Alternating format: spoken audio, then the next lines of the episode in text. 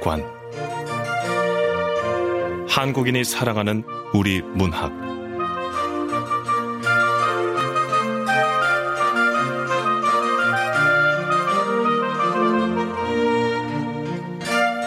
라디오 문학관. 오늘 함께 하실 작품은 2017년 이호성 문학상 대상 수상 작품인 강영숙 작가의 어른의 맛입니다. 강영숙 작가는 춘천에서 태어나 서울예대 문예창작과를 졸업했고 1998년 서울신문 신춘문예에 단편 8월의 식사가 당선되며 작품 활동을 시작했습니다. 소설집 흔들리다, 날마다 축제, 빨강 속의 검정에 대하여, 아령하는 밤, 회색 문헌 등이 있으며 장편소설 리나, 라이팅 클럽, 슬프고 유쾌한 텔레토비 소녀가 있습니다. 한국일보 문학상, 김유정 문학상을 수상했고 오늘 함께 하실 어른의 맛으로 2017년 이호성 문학상 대상을 받았습니다.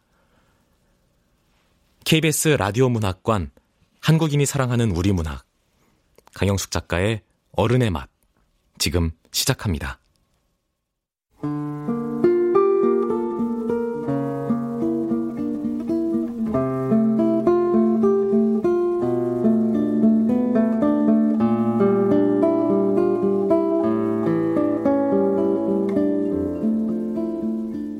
어른의 맛 강영숙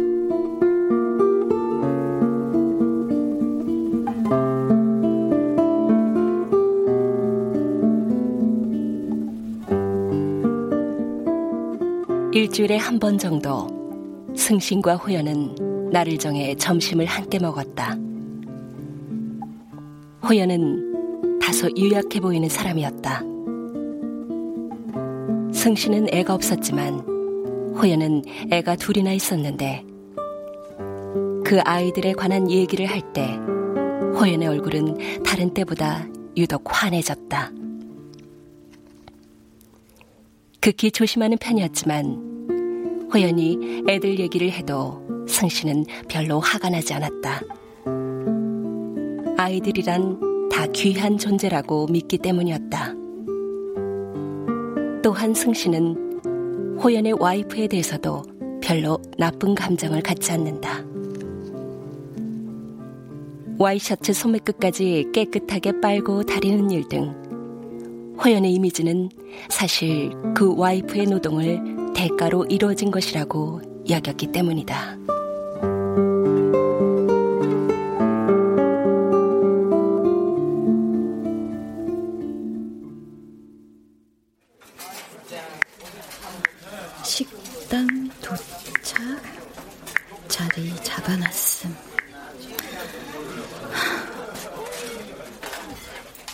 오전 11시 30분경 승신이 호연의 회사에서 멀지 않은 곳에 있는 식당을 정해 미리가 자리를 잡았다. 어. 오래 기다렸지? 음, 미세먼지 마스크 쓰는 건 여전하네. 네가 사준 거니까. 내가 널 위해 해줄 수 있는 건 단지 그뿐이잖아. 0.4 마이크로미터 크기의 미세 입자까지 차단하는 황사 마스크. 내가 그거 찾아서 신촌의 백화점과 약국, 거진 다 돌아다녔어. 아, 서울에서는 한낮에도 황사 마스크를 쓰고 다니는 건 물론이고 손을 씻고 자주자주 안약을 넣어야 해. 아, 요즘도 눈이 계속 안 좋아? 아, 지금까지만 해도 눈이 붉게 물들고 끈적끈적한 분비물이 나와 어머. 안과에 드나들었는데 어디? 지금은 좀 나아진 상태야. 주문하신 음식 나왔습니다. 어, 네, 감사합니다. 네, 두 사람은 조미료를 잔뜩 넣은 콩나물 무침과 중국산 고춧가루를 쓴 겉절이 김치에 대구탕이나 추어탕을 먹었다. 가끔은 스테이크 같은 걸 먹기도 했지만 대부분 비슷한 종류의 음식을 반복해서 먹었다. 혹시라도 아는 사람을 만나 곤란해질 것을 대비해 보험회사 직원처럼 클리어 파일 하나를 테이블 위에 올려두었다.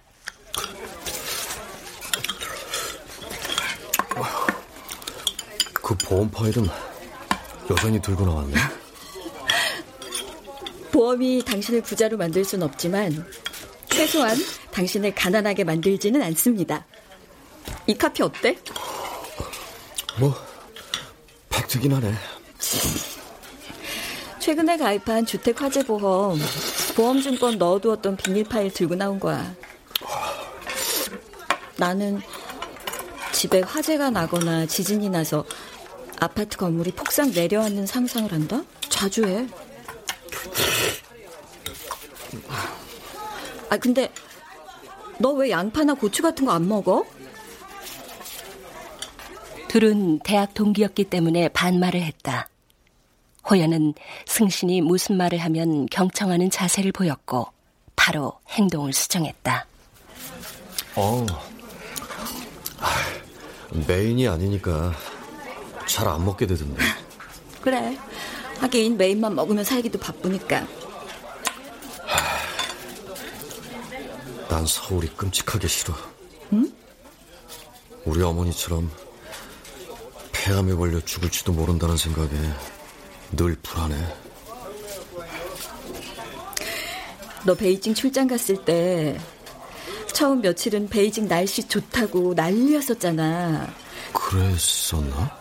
그러다가 출장 후반으로 접어들면서 온통 잿빛에 자전거 뒷바퀴만 보이는 사진, 경계가 뭉그러진 빌딩, 부유물에 잠긴 듯한 도시, 뭐 이런 언리얼한 장면들이 담긴 사진을 막 보냈었어.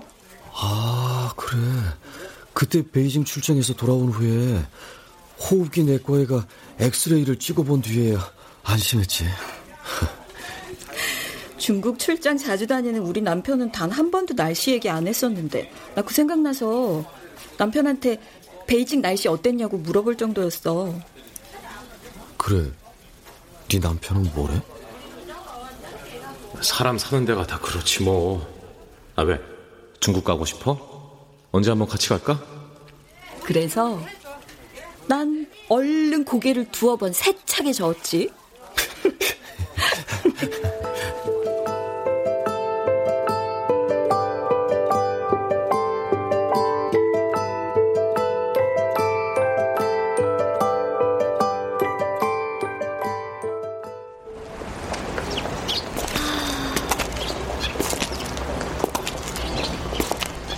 점심을 먹고 나면 테이크아웃 커피를 사들고 시청 주변을 걸었다. 아침부터 서둘러 집을 정리하고 나온 승씨는 밥을 먹고 나면 금세 나른함을 느꼈지만 상체를 꼿꼿이 한 채 걷는 것을 잊지 않았다.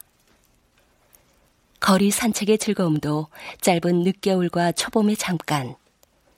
봄부터는 황사가 심해져 작은 커피숍에 틀어박혀 있는 날이 많았다.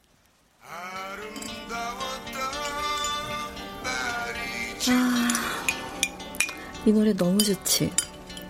가사가 진짜 마음에 와닿는 거 있지. 이거 원래 원곡 따로 있다?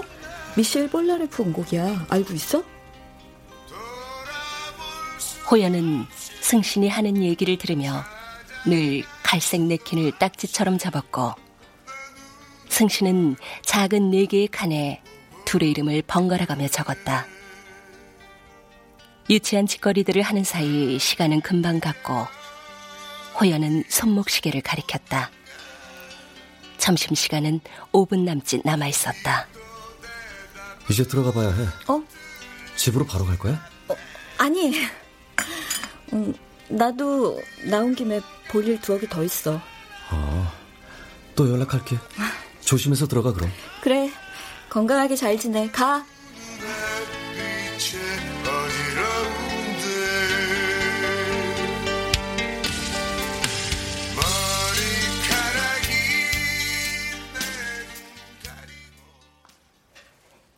호연은 키가 크고 골격이 가는 편이었는데 회사로 돌아갈 때는 활기를 되찾은 것처럼 씩씩하게 걸어갔다.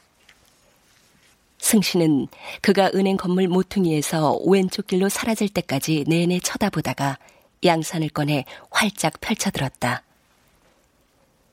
승신의 가방 속에는 의료실비 청구서나 백화점 쿠폰이 들어있었고 호연을 만나는 날에는 그런 일을 처리하고 집으로 가는 걸로 계획을 잡곤 했다. 두 달에 한 번 정도 호연이 월차를 낼 수 있는 날에는 외곽으로 나가 시간을 함께 보내기도 했다. 우리 다음 주에는 어디로 갈까? 너 가고 싶은 대로 가.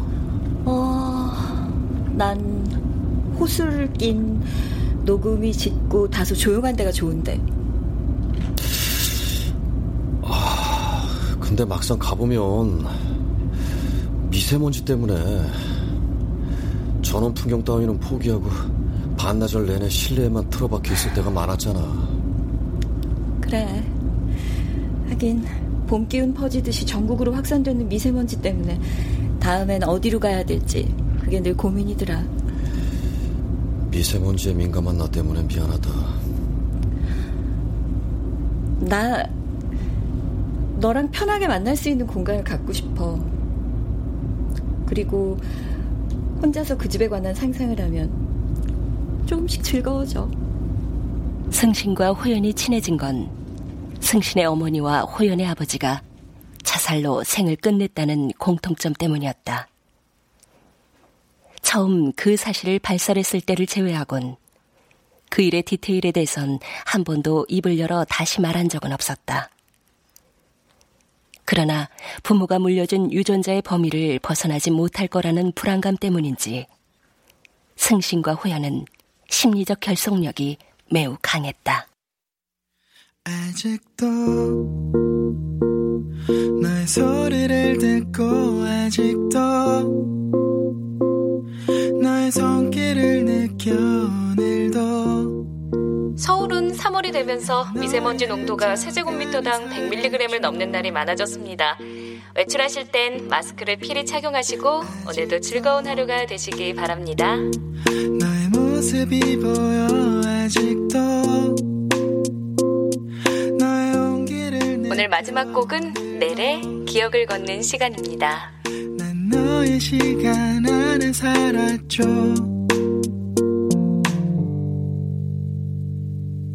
길을 지나는 어떤 낯선 이의 모습 속에도 바람을 타고 쓸쓸히 춤추는 저 낙엽 위에도 웬일인지 두 달이 지나도록 호연은 월차 휴가를 내지 않았고 늘 이어지던 점심 데이트도 뜸해졌다. 가족 중에 누가 아프거나 뭔가 말 못할 일이 있겠지 하고 기다렸지만 별 뚜렷한 설명도 없이 3월 말이 가까워졌다. 승씨는 살고 있는 동네의 여성발전센터 교육생 모집 공고를 들여다보며 베이킹 클래스에나 다녀볼까 생각하기도 하고 전에 배우던 일본어를 더 배워볼까 학원 홈페이지를 들어갔다 나갔다 했다. 이런저런 궁리를 다해도 머릿속은 호연으로 꽉 차 있어서 아무것도 할 수가 없었다. 여러 번 연락을 하고 겨우 연결이 되었는데 호연의 목소리는 침착하고 냉랭했다. 기침이 심해져 병원에 갔고 알레르기성 비염에 천식 진단이 나와 입원을 했다는 것이었다.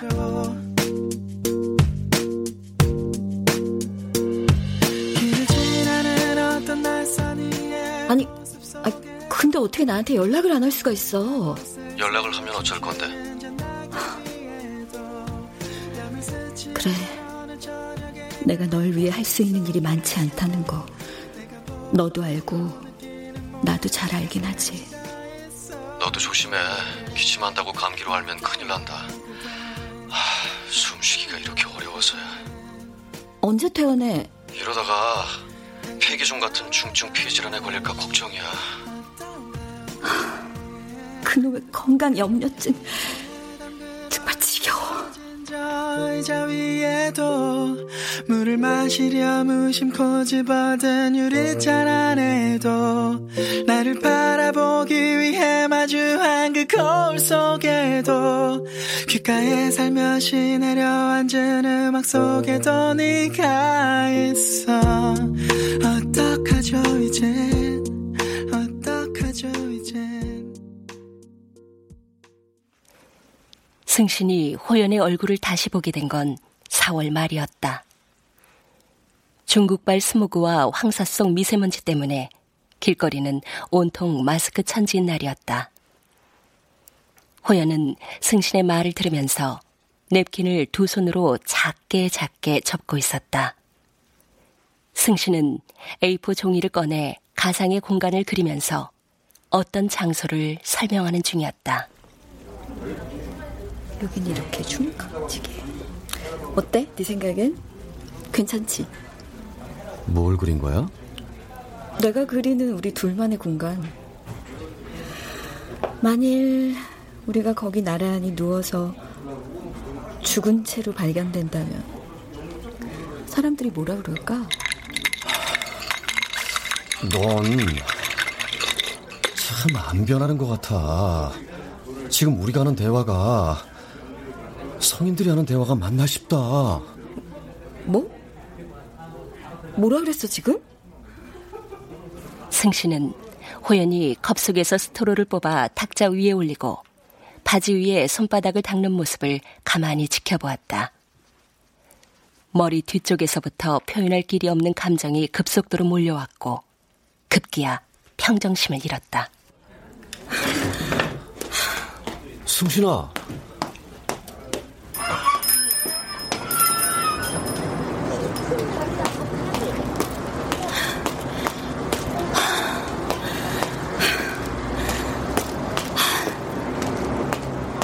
승신은 지금껏 자신이 호연을 만나온 이유가 살기 위해서였는지 죽기 위해서였는지 혼란스러웠다.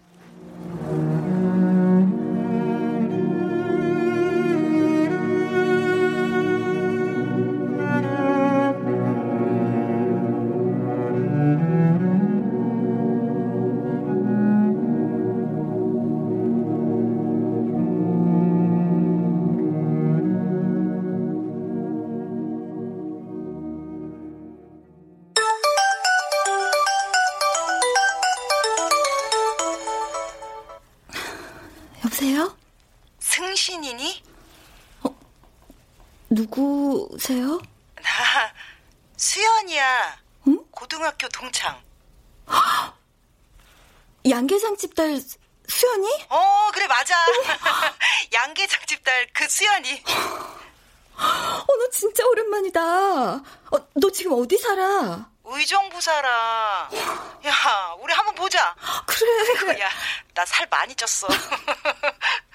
전화를 받았을 때 승신은 처음에는 입꼬리를 올릴 정도로 웃다가 나중에는 눈물까지 흘리며 웃었다.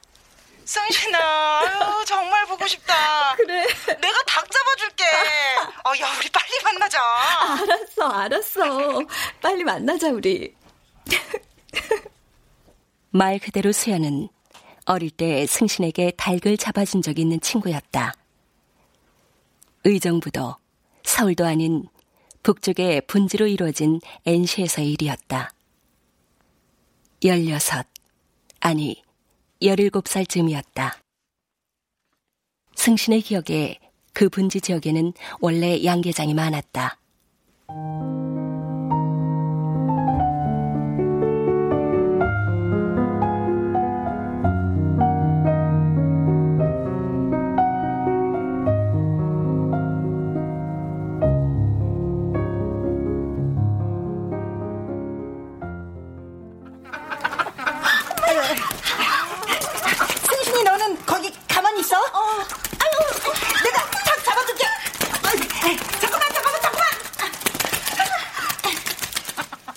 처음에 이사했을 때는 눈을 돌리면 어디에나 있는 흰 캡슐 모양의 시설들이 뭔지 잘 몰랐다. 분지 지역인 평평한 땅 위에 끝도 없이 늘어서 있는 불투명한 양계용 비닐하우스는 그 지역의 군인들 숫자만큼이나 많았다. 그 집에는 담벼락도 대문도 없었고 비닐하우스가 도로와의 경계를 표시하고 있는 셈이었다. 안쪽으로 들어가자 길고 긴 비닐 호스가 땅 위에 혈관처럼 얽혀 있고 가끔 장화를 신은 일꾼들이 왔다 갔다 하는 모습이 보였다. 마루 아래 놓인 여러 켤레의 슬리퍼와 샌들이 있어 그나마 집 같았다고 할까.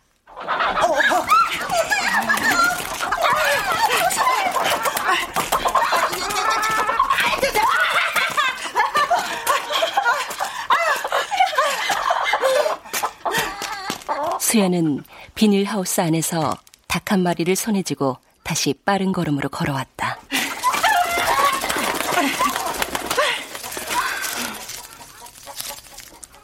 수연이 가까이 올수록 달의 비명은 커져서 귀를 틀어막아야 했다.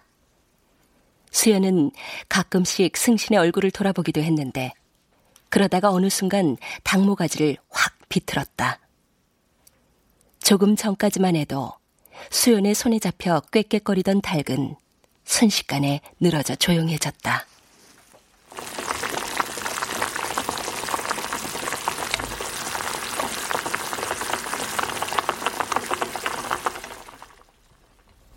먹어봐.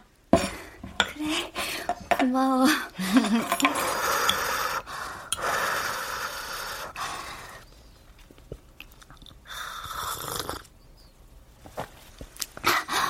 근데 수연이 너 이 동네로 어떻게 이사 오게 된 거야? 음, 아버지가 직업 군인이니까 뭐. 아버지가 군인이시면 멋지시겠다. 군인이라고 하면 대단히 군기 있을 것이라고 생각하는 사람들이 많은데, 야, 군복 벗으면 그냥 평범한 동네 아저씨들하고 똑같아. 너는 꼭 세상을 많이 살아본 어른처럼 얘기하네? 아버지 근무지 바뀔 때마다 낯선 도시로 이사를 가야 했고, NC로 가게 됐을 쯤엔 더 이상 뭐 새로운 도시에 대한 아무런 호기심도 없을 만큼 이사와 전학에 지쳐 있었거든. 나도 그랬는데. 분지 지역으로 이사하기 직전에 살던 피시에서의 일이었다. 친구들과 가까스로 친해졌는데 또 이사를 해야 했고 반복되는 감정 노름에 지쳐 승씨는 몹시 화가 났다. 기계적으로 이삿짐을 싸는 식구들에게 승신의 상태는 관심 밖이었다. 그녀는 거실 소파에 앉아 있다가 벌떡 일어나 자기 방으로 들어갔다. 그리고 잘 때마다 꼭 안고 자던 고민형 또야와 어떻게 해서 자기 소유가 됐는지도 잘 알 수 없는 아메리칸 걸 인형을 양팔에 안고 바깥으로 나갔다. 타닥타닥 슬리퍼 소리를 내며 골목을 돌고 돌아 버스 정류장으로 갔고 거기서 버스를 탔다. 가족들과 함께 가곤 하던 유원지를 떠올렸던 터였다.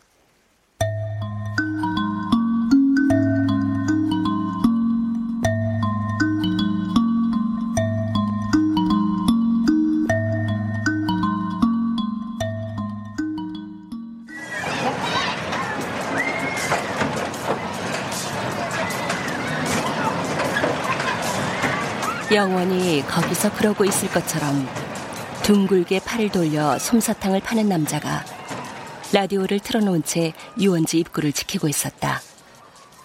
승신은 남자가 뭐라고 하든 말든 입구를 지나 숲 안쪽으로 줄기차게 걸어 들어갔다. 대낮의 유원지는 겁이 날 만큼 고요했다. 나무 숲 위 허공에 정지한 대관람차의 일부가 보이는 순간 슬픔이 폭받쳐 올랐다.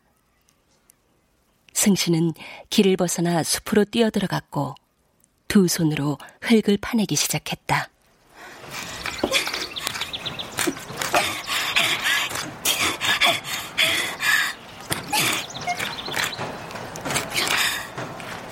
흙은 몹시 단단해서 손으로는 단 한 줌도 파내지지 않았다. 버스에서부터 울기 시작한 승신의 눈은 이미 퉁퉁 부어 있었다. 승신은 인형을 든 채 주변을 돌아봤고 커다란 나무들 가운데 밑동이 비어 있는 썩어가는 나무 앞에 섰다. 승신은 인형 두 개를 파인 나무 안에 넣고 천천히 걸어 나왔다. 어두운 나무 안에서 인형들의 다리만 보이던 순간의 기억은 내내 그녀를 따라다녔다.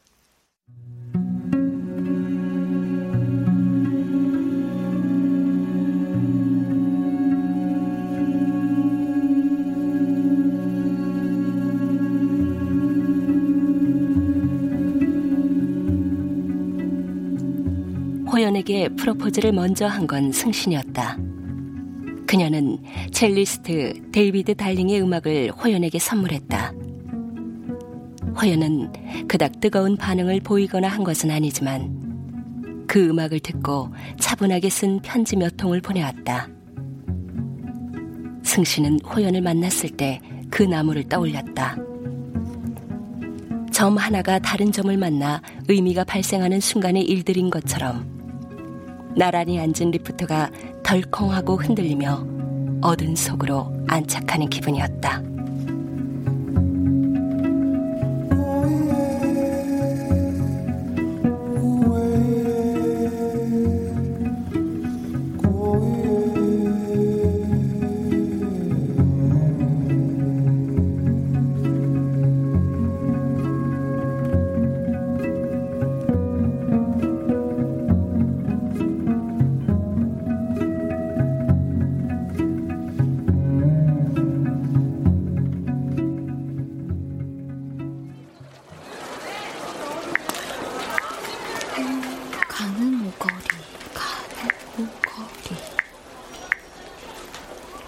승씨는 의정부역에서 내려 휴대폰 구글 지도로 가능 오거리를 검색했다.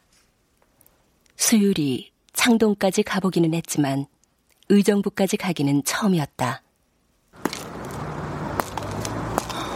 가능 오거리 근처는 족발집 천지네. 디자인 고등학교 앞에까지 와서 전화해. 내가 나갈 테니까.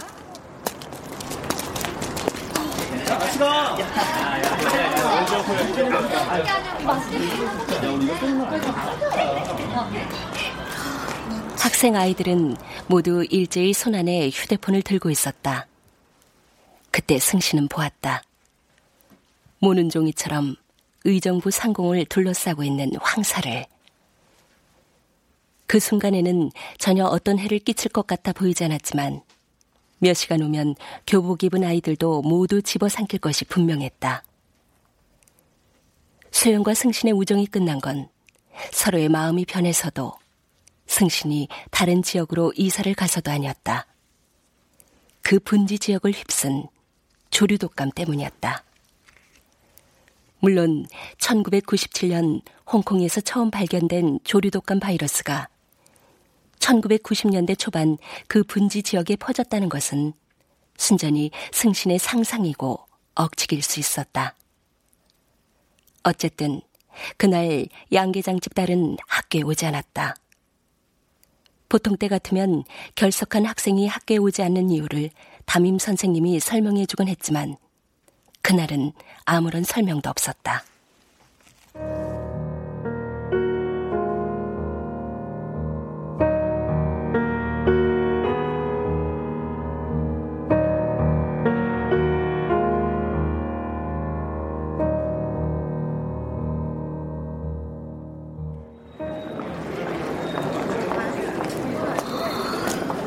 1호선 시청역에서 지하철 타고 1시간쯤 왔고 자 지금 7시니까 아무리 길게 늘어진다고 해도 저녁 먹고 일어나면 밤 11시 그래 그럼 신촌으로 다시 돌아올 수 있겠다 야! 어, 넌 하나도 안 변했네 어, 너, 너, 너야? 어느 골목에서인지 툭 튀어나온 늙은 여자 하나가 다가왔다. 그 여자가 바로 수연이었다. 승신은 어색함을 잘 견뎌낼 자신이 없어 머뭇거렸다. 두 사람은 분식집으로 들어갔다. 나 얼마 전에 한국에 왔어. 이제 여기서 살라고. 아니 내가 전화를 사장님 어. 여기 순대도 하나 주죠. 아, 아니, 아니, 미안 미안 미안 미안. 순간 승신의 목소리와 수연의 목소리가 꼬이고 부딪혔다. 뭔가 여전히 잘 맞지 않았다. 좀 이따 시켜도 되는데 수연이 중요한 말을 하려던 순간이었던 것 같아서 왠지 미안했다. 넌 식탐하는 거 여전하네.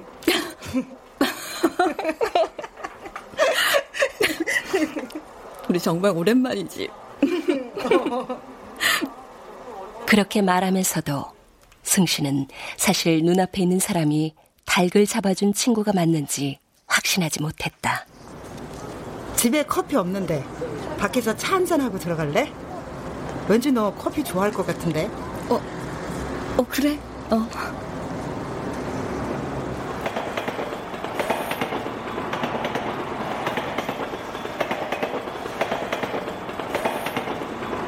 단속적인 기계음이 들리고 허공에 매달려 있는 것 같은 지하철 정거장이 보였다. 승 씨는 지하철역으로 몰려가는 백팩을 맨 아이들을 보았다.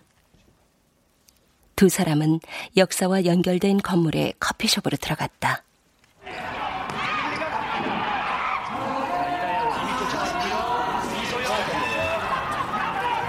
잎이 커다란 야자수 몇 그루가 실내 조경을 다 책임지고 있었다. 공기가 몹시 답답했다. 승씨는 어디든 창이 없는 곳은 몹시 불안해하는 호연의 초조한 얼굴을 떠올렸다. 같이 왔다면 이 커피숍에 더 오래 머물 수는 없을 것 같았다. 승씨는 자기도 모르게 모든 게 호연을 닮아가는 것 같아 불안했다. 주문하세요, 스님. 저, 저 커피요. 커피 두 잔 주세요. 네. 두 사람은 커피를 주문했고 최소한 수연의 목소리는 옛날과 똑같았다. 골격이나 전체적인 분위기는 많이 달랐지만 목소리 하나만큼은 거의 똑같았다. 남편 따라서 외국 다녔어. 알제리, 사우디아라비아, 이라크 그런 곳. 아주 덥지만 밤이면 추워지는 곳이야. 음. 그 냉기가 끔찍해. 물론 사막도 있어. 하지만 사막에서 살았다는 건 아니야. 그 나라 사람들은 아주 긴 구간에 걸쳐서 시설 같은 걸 만들곤 하는데 남편은 그 중에 한 구간을 맡아서 일했어. 그랬구나. 1년에 한 달 정도를 빼고는 아주 맑은 날만 계속되고 비가 온다고 해도 한 달 정도? 그것도 아주 조금. 남편은 일하러 가고 나는 대도시 아파트에서 살았어. 너 많이 외로웠겠다. 남편이 사막에서 돌아오면 즐거운 시간을 보냈지만 어떤 때는 혼잣말까지 중얼거렸어. 그래. 그리고 이제 나 혼자라서 한국에서 죽을 때까지 살려고. 자, 염에서 이다영과의 호흡이 모두 괜찮은 에밀리입니다. 카페 문이 열리는 것 같았지만 아무도 들어오지 않았다. 승씨는 화제를 바꾸고 싶었다. 텔레비전에서 배구 경기를 하고 있었다. 용병이 있는 팀이 월등하게 앞서갔다. 승신이 텔레비전 화면으로 고개를 돌리자 수연이 말했다. 너 배구 잘했잖아, 옛날에. 음. 김연경, 서브가 참 좋아. 아니, 김연경은 공격, 수비, 서브가 진짜 다 좋아. 넌 아주 좋아 보인다. 뭔가 젊고 나처럼 구질구질한 것 같지도 않고. 근데 지금은 왜 혼자야? 묻지 않을 수 없는 질문이었다. 닭을 잡던 그 애라고 하기에는 너무 늙은 수연은 양계장에서 일하던 자신의 엄마보다 더 늙어 보였다. 남편은 사막이 있고 싶다고 했어. 아, 너희 부모님은? 나 결혼한 후에는 집에 자주 안 갔어. 평범한 군인인 줄 알았던 우리 아버지 예편한 뒤에는 상태가 많이 나빠졌고 뭐, 늘 동네 입구 가게방에 앉아 막걸리 마셨고 아이고. 24시간 취해서 힘없는 동네 여자들이랑 맨날 다퉜어. 칼든 아버지가 누군가를 찔러 죽이려고 하는 사건 이후에 엄마가 작게 쪼그라들어 버렸어. 아버지는 결국 술과 대결하다 인생 끝냈고, 엄마는 아버지랑 대결하다 인생 망치고. 우리 집도 정말 그때 쫄딱 망했어. 그때 그 많은 닭들을 불태워서 땅에 묻고, 우리 엄마는 몇 달간 일어나지도 못했어. 아, 그 냄새가 얼마나 지독했는지. 나는 평생 그 냄새를 잊을 수가 없을 것 같아. 지옥이 따로 없었어. 난 지금도 목 잘린 닭들이 내 몸 위를 밟고 지나갔다가 다시 돌아와서 여러 번 밟고 지나가는 그런 꿈을 꾼다. 승신은 그게 조류 독감이 아니면 뭐였겠냐고 말하려다 그만두었다. 조류 독감 바이러스가 오리나 야생 철새의 몸을 숙주로 삼아 사람으로는 전염되지 않는다는 학설은 이미 깨진 지 오래였다. 승신은 수연이나 자신을 포함한 NC 출신의 사람들 몸에도 그 분지 지역에 조류 독감 바이러스가 살아있을지도 모른다고 의심했다. 아직 발견되지 않았을 뿐. 그러거나 말거나 승신은 호연에 관한 일들이 떠올라 견딜 수가 없었다. 승신은 얼굴을 문질렀다. 자꾸만 얼굴을 문질렀다. 마침내 두 손으로 얼굴을 훔친 후 수연을 보며 말했다. 우리 집에 가서 얘기하자.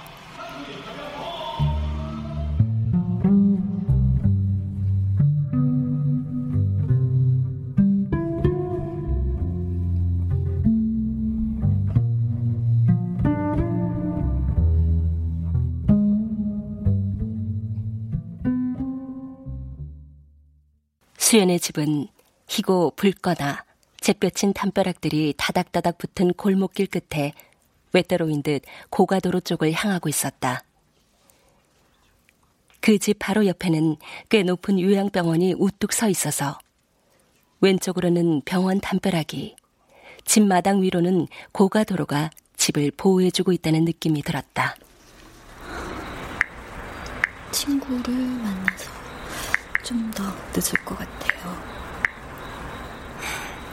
그래, 알았어. 집은 실제로 들어가 보니 훨씬 더 아늑했다. 고가도로의 자동차 소음이 좀 걸리긴 했지만 그 정도는 아무것도 아니었다. 기억자 한마디에 방 하나와 마루 부엌이 있었다. 그 한가운데 중정이 있고 미음자로 된 창고 같은 공간이 따로 있었다. 혼자 살기엔 약간 큰 집이었다. 현관에서 집의 본체까지는 스무 걸음 정도만 걸으면 되었고, 밤이기는 했지만 고가도로 가로등이 꼭대기에 달려 있어 운치도 있는 편이었다. 이 집이 신기한 건 대문으로 나가면 요양병원 담벼락을 끼고 고가 바로 아래 포장마차가 있다는 거야. 어디 어디 어디? 승신은 요양병원의 출입문이 어디에 있는지 궁금했다. 지하 주차장으로 진입해 바로 병실로 올라가는 구조가 아니라면 현관이 보이지 않을 리가 없었다. 어쨌든 포장마차 앞은 무슨 영화 세트장처럼 젊은 애들이 모여 앉아 깔깔거리느라 이쪽의 무연한가는 거리가 먼 분위기였다. 이 청어 새끼는 요 앞에 시장에서 샀어. 소주 한줄 딱이야. 요 가지나물은 옆집 할머니가 먹으라고 준 거고. 이건 복분자 술이야. 너 맥주 좋아하니? 우리 집에 맥주도 있어. 수연은 부엌 싱크대 앞에 서서 이것저것 먹을 걸 내놓는 중이었다. 메인은 따로 있었다. 수연은 초계국수를 만들었다. 집 좀 구경해도 괜찮을까? 승신은 대답도 듣기 전에 일어나 마루로 나갔고 비스듬히 열린 방문을 열었다. 작은 1인용 침대와 옷장 겸 수납장 하나가 다였다. 침대 옆 콘솔 위에는 수면용 눈 가리개와 알람 시계가 놓여 있었다. 마루에서 나와 슬퍼를 끌고 중정을 지나 창고 앞으로 다가갔다. 별채처럼 독립된 창고의 문은 자물쇠로 걸려 있었다. 승신은 창 앞으로 다가가 안을 들여다봤지만 아무것도 보이지 않았다. 중정은 절묘한 위치에 있는 꽤 괜찮은 공간이었다. 마루를 깔고 풍경을 달아도 좋을 것 같았다.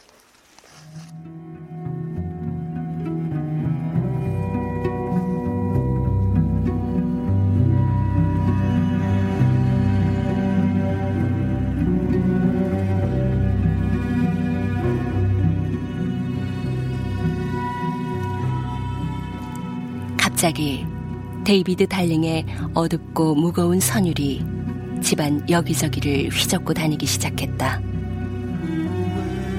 호연과 함께 커피를 타들고 나와 중정에 앉아있는 모습이 빠르게 떠올랐다 이내 사라졌다.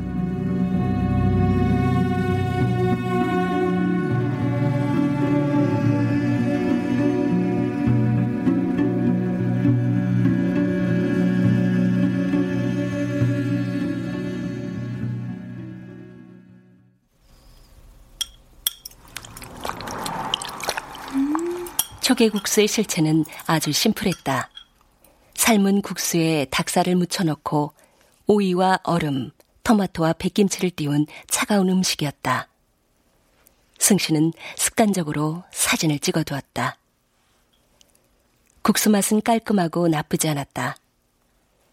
젓가락에 함께 말려 올라오는 닭살이 부드럽고 먹기 좋았다. 근데 저쪽 별채는 왜 문이 잠겨 있어? 음, 사실은 나도 아직 별채는 안 들어가 봤어. 음? 우리 이따 같이 들어가 보자. 어쩌면 옆 요양병원에서 죽은 할머니들이 주무시고 계실지도 모르잖아. 수연은 식탁 의자 위에 두 다리를 올리고 있었는데 그러고 보니 어릴 때 모습이 보이는 것도 같았다. 고가도로 위로 쌩쌩 차가 지나가는 소리가 들렸다. 옆에 바싹 붙은 요양병원에 있는 환자들은 깊이 잠들었을 시간이었다.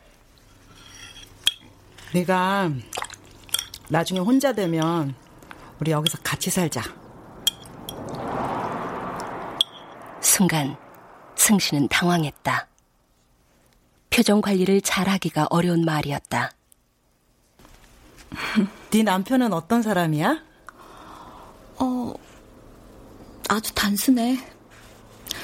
난 한 번도 우리 남편이 아프다거나 게으름 피우는 거 본 적 없어. 집에서 7시 30분에 출근해서 퇴근은 늦고 주말마다 골프 치고. 음, 여기 의정부 어디도 자주 오는 골프장 있다고 그러던데?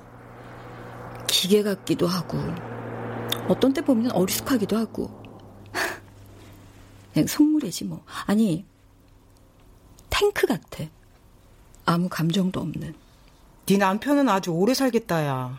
그토록 건강하니까. 나 너 찾으려고 정말 많은 사람들한테 전화했어. 진짜? 너 모를 거야. 나 포기하지 않았다? 그랬구나. 죽은 사람을 본 적이 있어. 남편과 일하던 한 남자가 집에서 목을 맨 채 발견됐어. 그냥 얼굴이 까맣고 조용한 사람이었는데 침대 옆에 짐을 다 싸놓은 트렁크가 있었대. 우리는 거기 그 집에서 그냥 장례식을 하고 그 사람을 서울로 돌려보냈어. 세상에. 그 나라 공사 관계자들이 오고 같이 일하던 사람도 몇이 오고 우리는 아무것도 할 수가 없어서 옷장에서 깨끗한 옷을 꺼내서 입히고 얼굴을 닦고 침대 위에 눕힌 채 그냥 가만히 서 있었어. 뭔가 노래라도 하고 그랬으면 어땠을까? 노래? 근데 아무도 그런 걸 하지 못했어.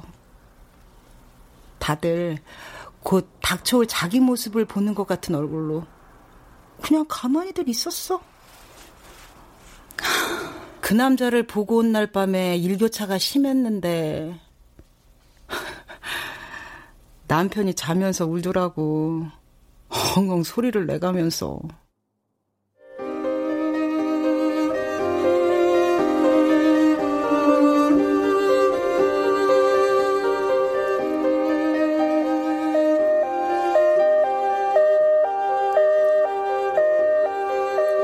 시계는 9시를 가리켰다. 요양병원에 도착한 앰뷸런스의 경적이 커다랗게 울리기 시작했다. 승씨는 몸을 일으켜 바깥쪽을 내다봤다. 승씨는 빨간색 손목 시계를 눈 쪽으로 바싹 당겨 시간을 확인했다.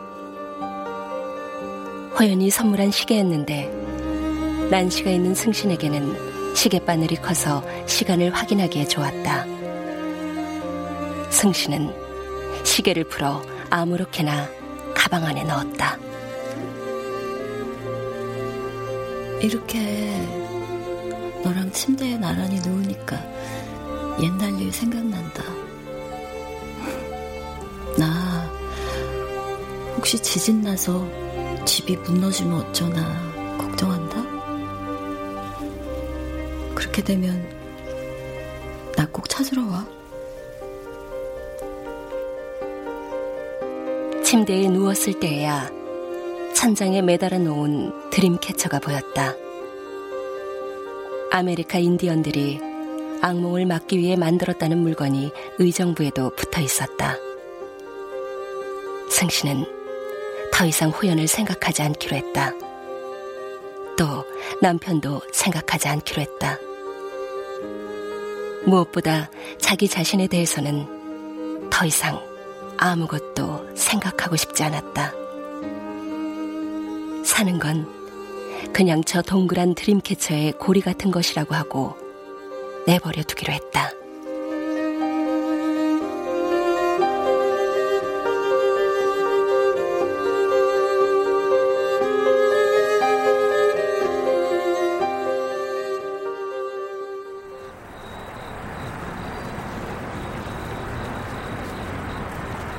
포장마차 모퉁이를 돌자 경사진 언덕이 보였다.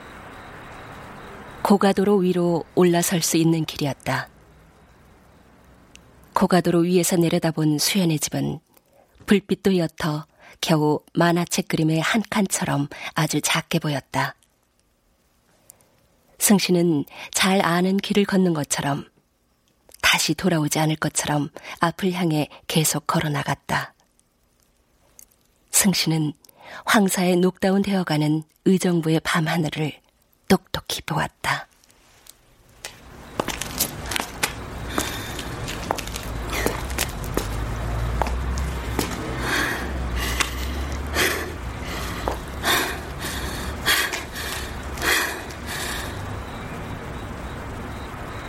한참을 걷다가 숨이 차올라 보도턱으로 올라갔다.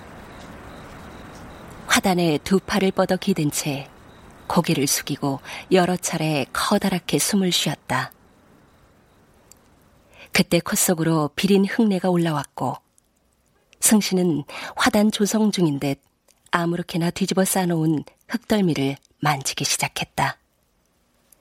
그리고 갑자기 흙 한 줌을 집어 입에 넣었다. 순식간에 입속의 수분을 모두 다 빨아들이는 흙의 맛은 승신이 언젠가 마카오에서 먹었던 비스킷의 맛을 떠올리게 했다. 카지노에서 돈을 잃은 사람들이 먹는 마치 황사를 삼키는 것 같은 아무 맛도 나지 않아 어른의 맛이라고 했던 그 아몬드 비스켓의 맛이었다. 음.